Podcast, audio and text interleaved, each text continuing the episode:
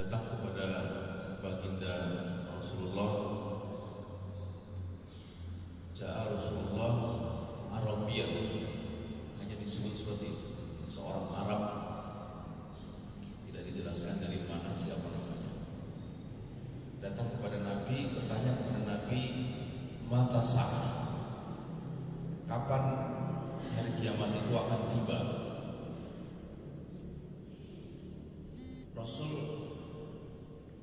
tidak menjawab pertanyaan orang ini tapi justru balik bertanya kepada orang ini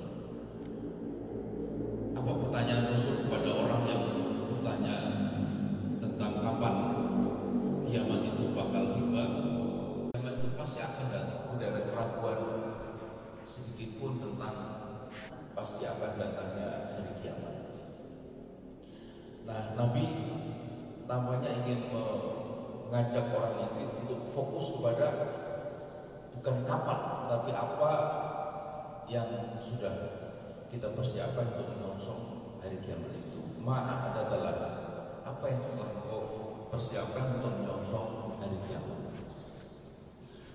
kemudian orang ini menjawab dan jawaban ini yang uh, menarik karena nanti kaitannya dengan topik kita pagi hari ini yaitu tentang cinta Nabi. Dia, dia, dia menjawab hubbullah wa rasulih. Jadi yang sudah dia persiapkan adalah bahwa dia cinta kepada Allah dan Rasulnya. Mendengar jawaban itu, Rasul kemudian uh, mengatakan anta nah ini jawaban yang sangat penting untuk kita perhatikan anta ma'a man ahbabta engkau akan bersama dengan orang yang engkau cintai jangan segala Rasulullah SAW nanti di hari kiamat di akhirat pasti di dalam surganya Allah tidak mungkin di tempat lain kalau Rasulullah SAW pasti di dalam surganya Allah maka Rasul ingin mengatakan bahwa orang yang mencintai dirinya itu pasti juga akan bersamanya di dalam surga. Karena itulah teman sekalian pada kesempatan yang uh, kita coba lihat apa tanda-tanda atau ciri-ciri orang yang cinta kepada Nabi. Nanti bisa kita lihat apakah kita ini sudah termasuk di dalamnya ataukah ataukah bagaimana kalau sudah alhamdulillah kita syukuri dan kita jaga kita kita tingkatkan. Kalau belum insya Allah masih ada waktu untuk kita memperbaiki ini nah apa saja tanda cinta kepada Rasulullah SAW yang pertama dan ini yang paling sederhana adalah dia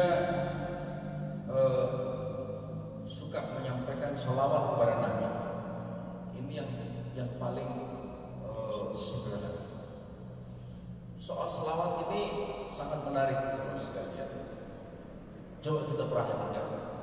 Ada banyak sekali perintah Allah kepada kita. Ada perintah untuk sholat, ada perintah untuk membayar zakat, ada perintah untuk haji ke Baitullah ada perintah macam-macam banyak sekali perintah seluruh agama ini semuanya ada perintah dan larangan tapi pada perintah-perintah itu tidak ada satupun di mana di dalam perintah itu Allah turut melaksanakan perintah itu tidak ada ya tidak ada Allah perintahkan kepada kita akimus sholat wa atu zakat Demikianlah sholat dan bayar zakat. Lalu Allah juga ikut sholat dan bayar zakat. Tidak ada itu. Tidak ada. Jadi sekali lagi tidak ada di dalam perintah-perintah Allah itu di mana Allah turut melaksanakannya kecuali perintah kepada kita untuk menyampaikan sholawat kepada Nabi. Di dalam Al-Quran kita membaca bahkan sebelum perintah Allah sudah laksanakan dulu itu. Inna Allah wa malaikatahu yusalluna ala nabi sesungguhnya Allah dan para malaikat itu berselawat kepada nabi untuk nabi atau atas nabi lalu baru ada perintah ya ayyuhalladzina amanu sallu Ya sekalian karena itulah. Dari sini kita bisa mengetahui bahwa sholawat itu itu sesuatu yang sangat sangat uh, penting dan sekaligus menunjukkan derajat baginda Rasulullah SAW bukan hanya di hadapan manusia bahkan di hadapan Allah Subhanahu wa taala sendiri dan para malaikat. Sampai-sampai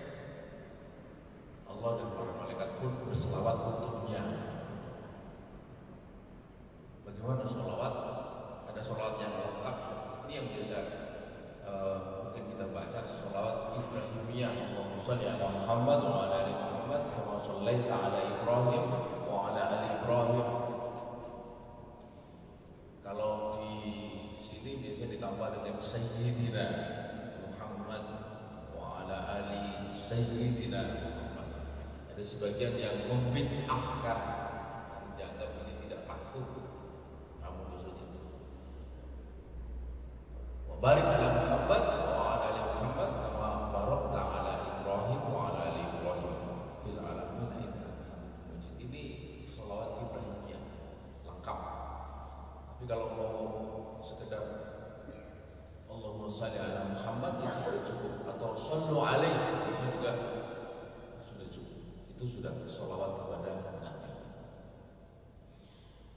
Jadi ini yang pertama tanda kita cinta kepada Nabi adalah gemarnya kita menyampaikan sholawat dan atas sholawat ini ada banyak fadilahnya atau keutamaan-keutamaannya. Di antaranya di dalam hadis Nabi mengatakan begini man shalla alayya sholawatan wahidatan barang siapa yang bersolawat untukku sekali uh, sholawat sallallahu alaihi asra maka Allah akan bersalawat untuknya sepuluh kali.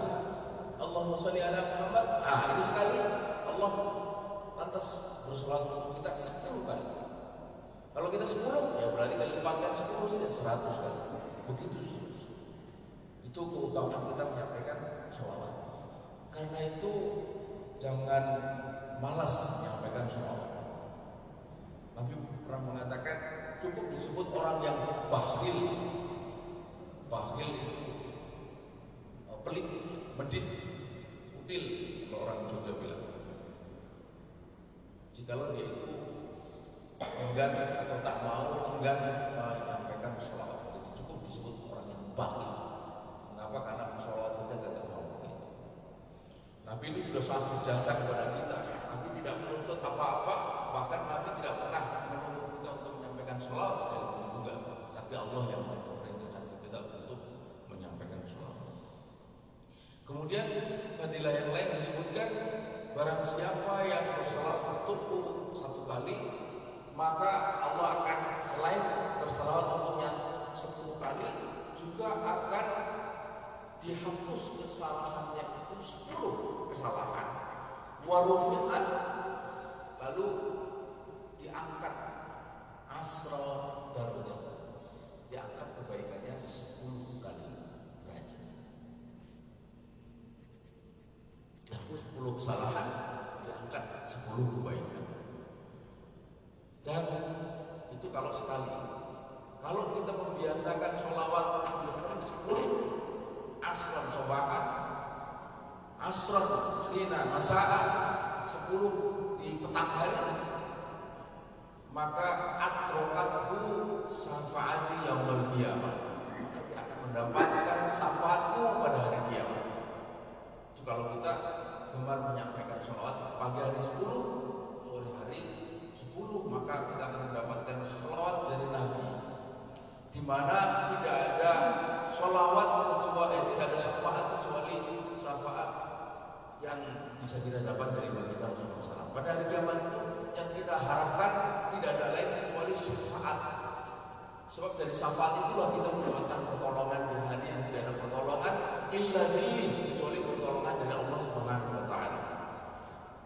Adrokatu syafaat. Yaumul akan mendapatkan syafaat Tapi sebenarnya masih ada satu lagi kita mungkin mendapatkan syafaat. Dari mana itu? Yaitu dari bacaan Quran kita. Iqra'ul Quran maka Rasul mengatakan bacalah Al-Quran fa innahu ya'ti yaumal qiyamah karena sesungguhnya Quran itu akan datang pada hari kiamat syafi'an li ashabi sebagai syafaat kepada yang membacanya. Kalau kita gemar membaca Al-Quran, dia akan datang memberi syafaat kepada kita. Alhamdulillah kemarin ada training TLS. Eh, training itu biasanya ada umurnya itu. Semangatnya itu mungkin pada hari pertama, kedua, ketiga atau seminggu, dua minggu. Nah, lama setelah itu lagi. Nah sebelum semangat, itu dipraktekkan 10 menit tiap 2 jam. Kalau itu kita praktekkan, ya, itu kita akan mendapatkan satu perkembangan yang luar biasa. Saya biasanya khatam Al-Quran itu dalam 4 bulan sekali. Setelah mempraktekkan metode TS itu, Alhamdulillah bisa sebulan sekali.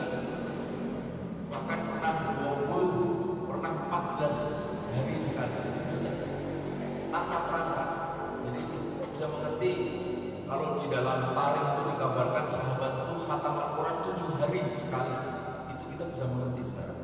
Ternyata begitu caranya. Intinya adalah bagaimana kita melekatkan diri kita itu dengan Al-Quran. 10 menit tiap 2 jam itu gak berat sama sekali. Kita utang-utik apa WA itu handphone kita itu mungkin lebih dari 10 menit setiap kali kita buka. Kalau 10 menit tiap 2 jam itu saya hitung itu sehari itu maksimal itu paling 8 kali. Jadi 80 menit.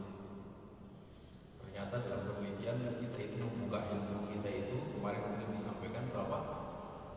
218 kali. Berapa kali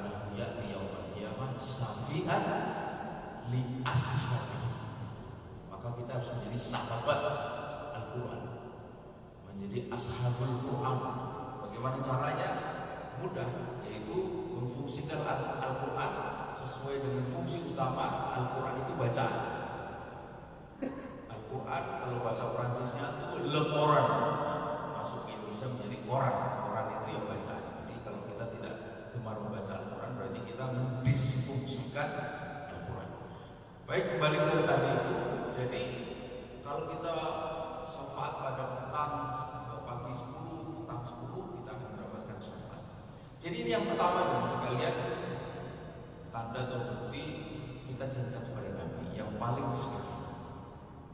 Semoga bisa kita lakukan setiap saat. Yang kedua, yang kedua adalah bukti kita cinta kepada Nabi, kita mentaati Nabi. Mengapa? Karena Allah mengutus Nabi itu tidak lain untuk ditaati. Wa ma arsalna rasulan illa liyuta'a bi'idnillah. Tidak adalah aku utus Nabi kecuali untuk ditaati.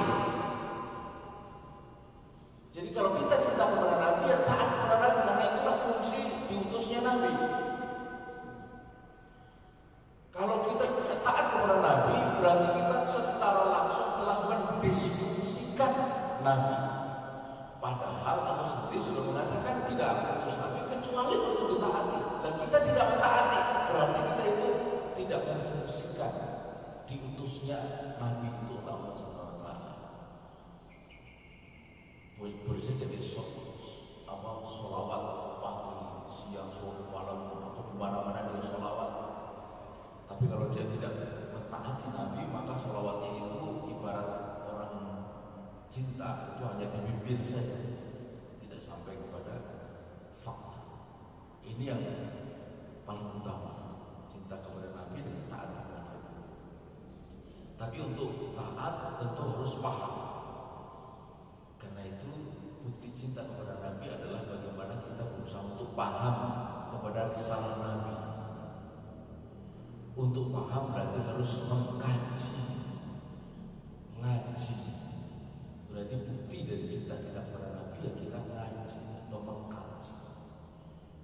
Mengkaji. Kalau sekarang ini udah sangat oh, banyak sarana untuk kita ngaji atau mengkaji. Jangan oh, apa hiraukan itu orang yang mengatakan ngaji kok oh, YouTube ngaji kok Google ngaji kok. Nggak apa-apa itu hanya sarana saja. Sarana saja. Kita punya banyak guru di masjid ini. Ya, kita bisa bertanya. Memang betul bahwa ngaji itu memang harus ada sarana tambahan kita bisa membaca kita bisa mendengar.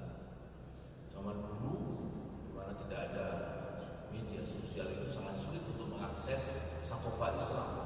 Sekarang ini luar biasa. Al-Quran bahkan di tangan kita. Al-Quran uh, sudah ada terjemahan dalam berbagai bahasa saya ini ada aplikasi Al-Quran yang oh, saya luar biasa aplikasi itu karena di dalam aplikasi itu kita bisa langsung mencari uh, tafsir tafsirnya pun ada banyak. Saya bisa memilih Ibu Kasir bisa memilih Al-Bawawi bisa macam-macam. Lalu kalau kita mendengar bacaannya kayak apa tinggal klik. Terjemahnya kayak apa bisa lalu kalau mencari kalau dulu di pesantren dan sekalian kita mencari ayat Al-Quran harus pakai mujam mufakros itu satu kitab kira-kira tebalnya segini. Itu itu kitab dulu terkenal sekali di pesantren kalau mau cari ayat harus pakai itu. Dan untuk mencari ayat harus tahu dulu uh, fiilnya aslinya itu apa. Baru dari situ buka setelah itu buka diperiksa lagi. Itu ada puluhan ayat yang bisa satu lama sekali. Itu satu, satu cari ayat. Eh, uh, cari satu ayat. Bagaimana kalau mau cari puluhan ayat? Lama sekali. Sekarang dengan aplikasi itu tinggal ketik saja pun kita tidak perlu bisa tulis Arab. Kalau dulu kan harus sekarang komputer yang mengatur sendiri huruf langsung keluar. Luar biasa. Jadi mestinya orang-orang sekarang ini lebih paham dari orang sebelumnya karena fasilitas atau sarana untuk mengkaji sakofa itu melimpah. Melimpah. Mau dengarkan ceramahnya siapa saja di YouTube Somad ada mau mau siapa saja? Mau yang dari dalam negeri di luar negeri juga. Zakir naik wah luar YouTube memang ini uh, teknologi yang baik banyak tapi yang buruk juga nggak kalah banyak tergantung kepada kita jadi tanda cinta kita kepada Nabi adalah dengan kita semangat mengkaji risalah Nabi mengkaji sahabat Nabi dan semangat itu hanya mungkin jika kita percaya kepada risalah Nabi atau percaya kepada Nabi iman kepada Nabi karena itulah keinginan kita kepada baginda Rasulullah SAW bahwa Rasul itu adalah memang betul-betul Rasulullah Nabi Muhammad atau Muhammad itu Nabiullah Muhammad itu Rasulullah itu sangat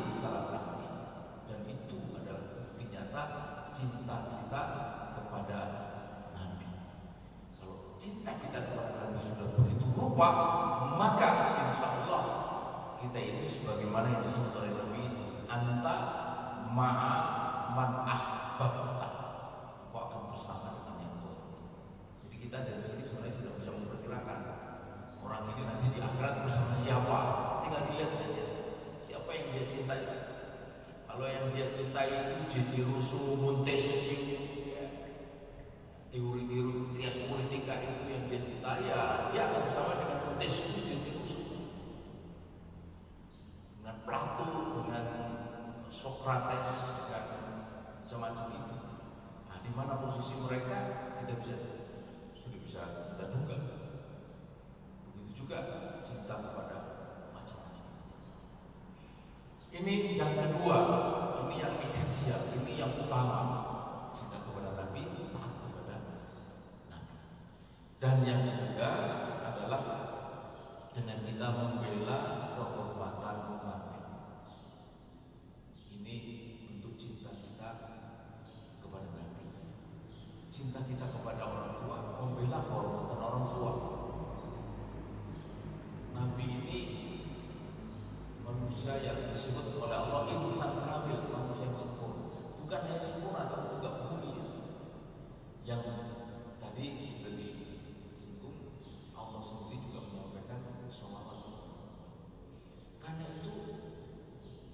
Tidak boleh kita biarkan ada orang yang menghina Nabi.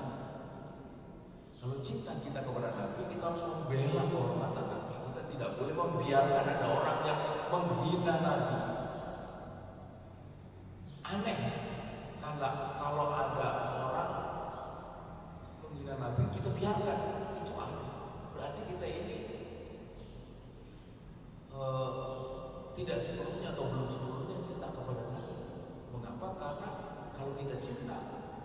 kita cintai disinggung atau direndahkan mata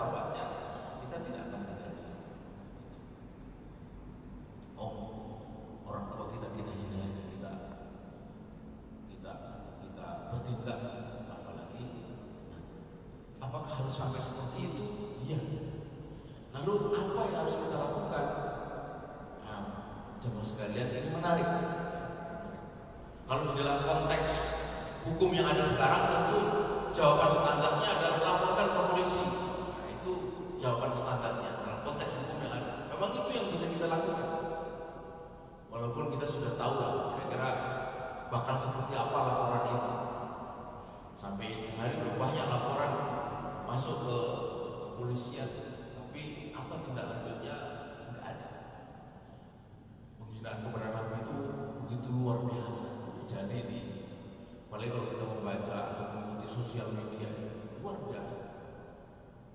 Saya nggak ngerti kenapa. Kenapa orang begitu mudah menghina Nabi? Apa urusan dia dengan Nabi?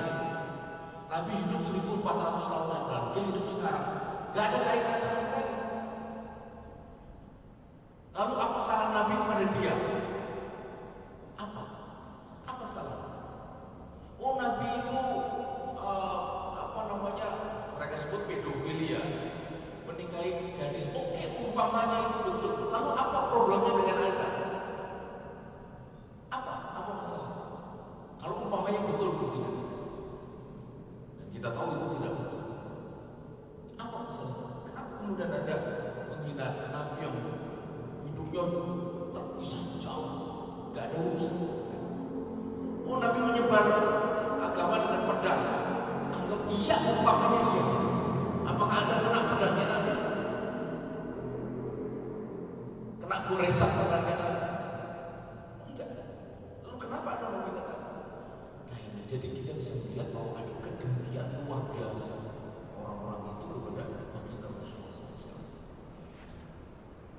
juga yang kita dengar akhir-akhir ini ya.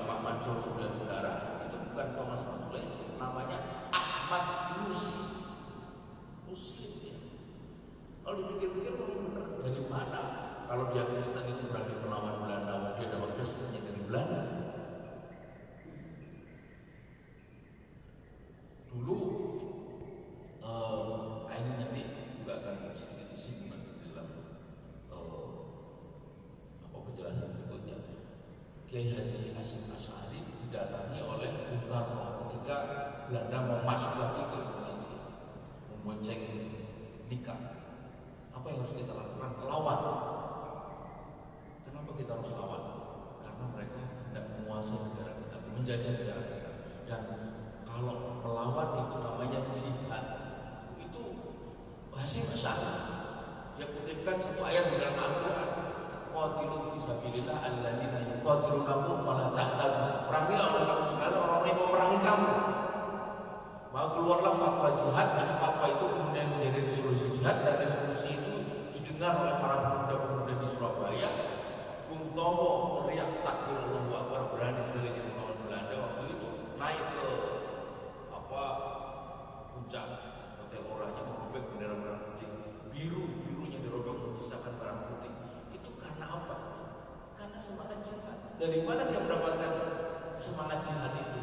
Kalau bukan dari baginda Rasulullah SAW jadi kalau diurut ketemu juga jasa baginda Rasulullah SAW untuk negara ini. Jadi jelas itu pelecehan sudah dilaporkan. Itu kalau menurut ketentuan hukum yang ada. Tapi kalau kita mengikuti ketentuan hukum syariat Islam, ini luar biasa. Ini mungkin banyak yang tidak tahu bahwa kalau untuk penghinaan terhadap Nabi, maka kita ini boleh mengambil tindakan langsung.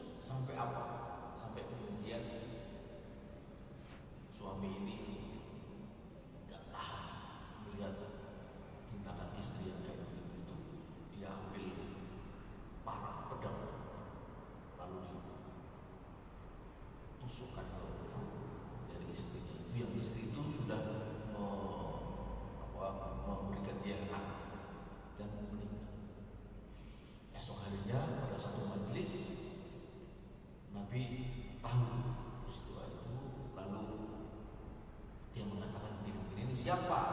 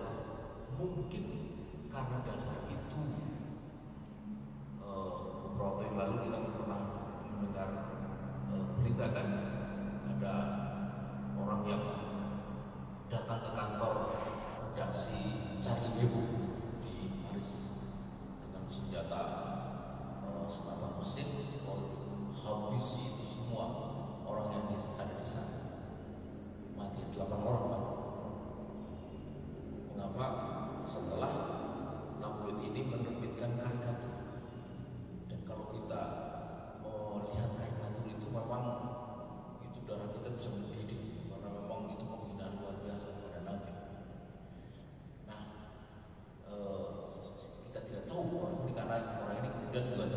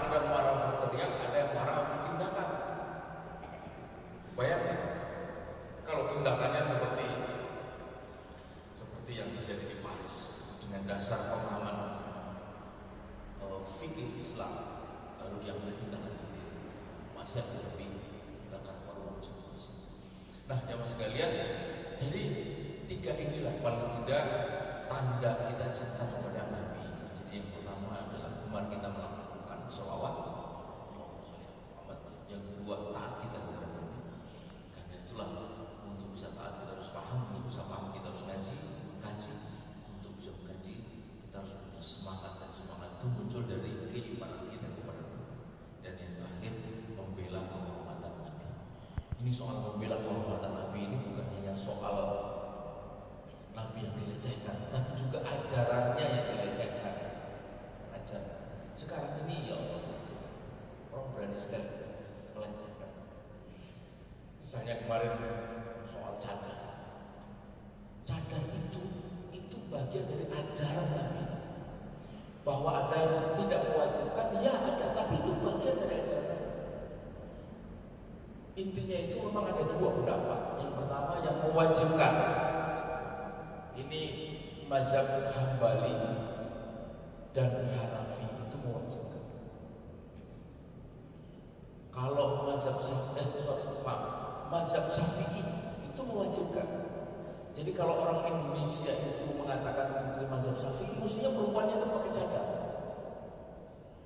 Syafi'i itu wajib. Kalau Hanafi, Maliki itu sunnah. Syafi'i, kembali itu dua-duanya wajib. Nah, di Timur Tengah atau di Arab khususnya itu kembali makanya banyak sekali orang pakai gitu. itu karena menurut mereka wajib. Jadi paling dalam tanda petik ya, paling buruk hukum cadar itu apa sunnah paling rendah itu sunnah tidak pernah jatuh eh, mubah apalagi makro haram itu tidak ada gitu. Apa urusannya kok sekarang ini? Seperti seolah cadar itu menjadi sesuatu yang sangat bahkan kemudian direncanakan mau di mau dilarang. Apa itu? Bagian dari dari dari uh, ajaran Nabi. Oh enggak karena aturannya itu uh, seragamnya begini. Ingat kita kepada Zainul Abidin. Kalau kita punya peci kebesaran atau kekecilan, itu peci pecinya yang harus disesuaikan atau kepalanya yang harus disesuaikan. Peci kekecilan itu kepalanya yang di foto apa pampras atau pecinya yang gede. Kalau ada aturan bertentangan dengan ajaran agama, agamanya yang disesuaikan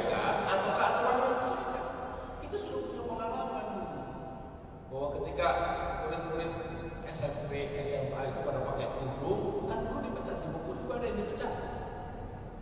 Tapi karena tumbuh kesadaran baru, akhirnya peraturan seragam itu yang disesuaikan dengan ketentuan agama. Jadi kan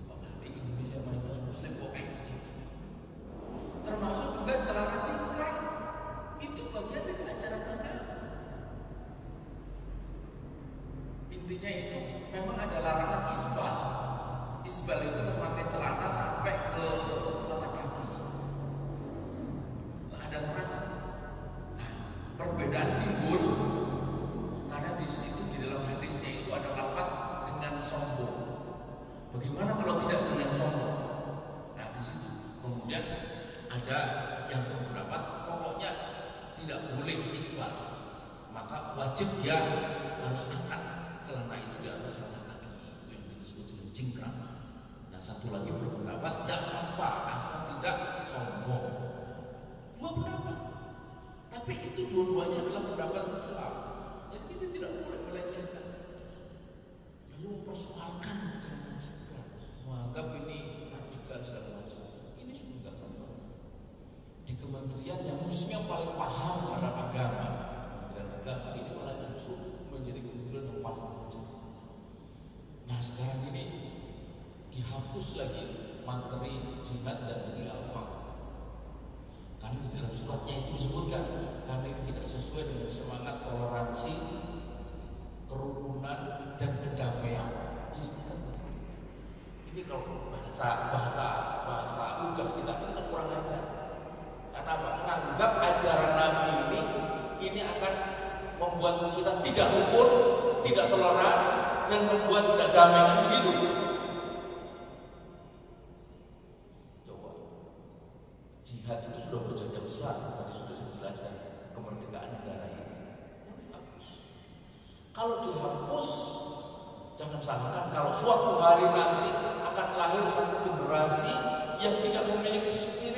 perjuangan sama sekali, tidak punya spirit jihad.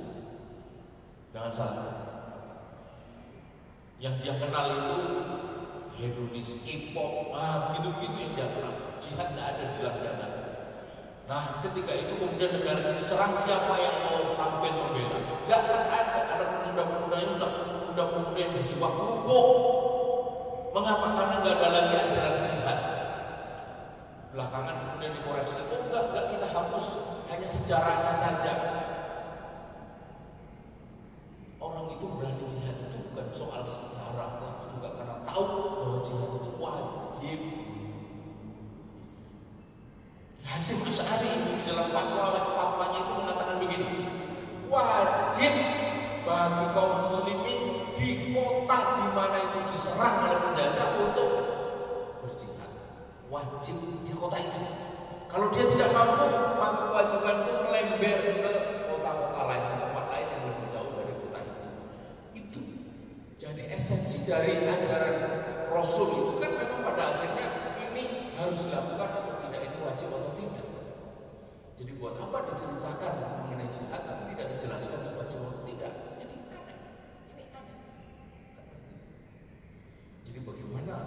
Bisa disebut cinta kepada Nabi kalau dia memprodoli ajaran Nabi. Nabi itu diutus untuk ditaati. Risalahnya diutus untuk ditaati dan untuk ditaati dia harus mati. Ini wajib atau? Yang sekalian begitulah. Mudah-mudahan kita semua sudah bisa memenuhi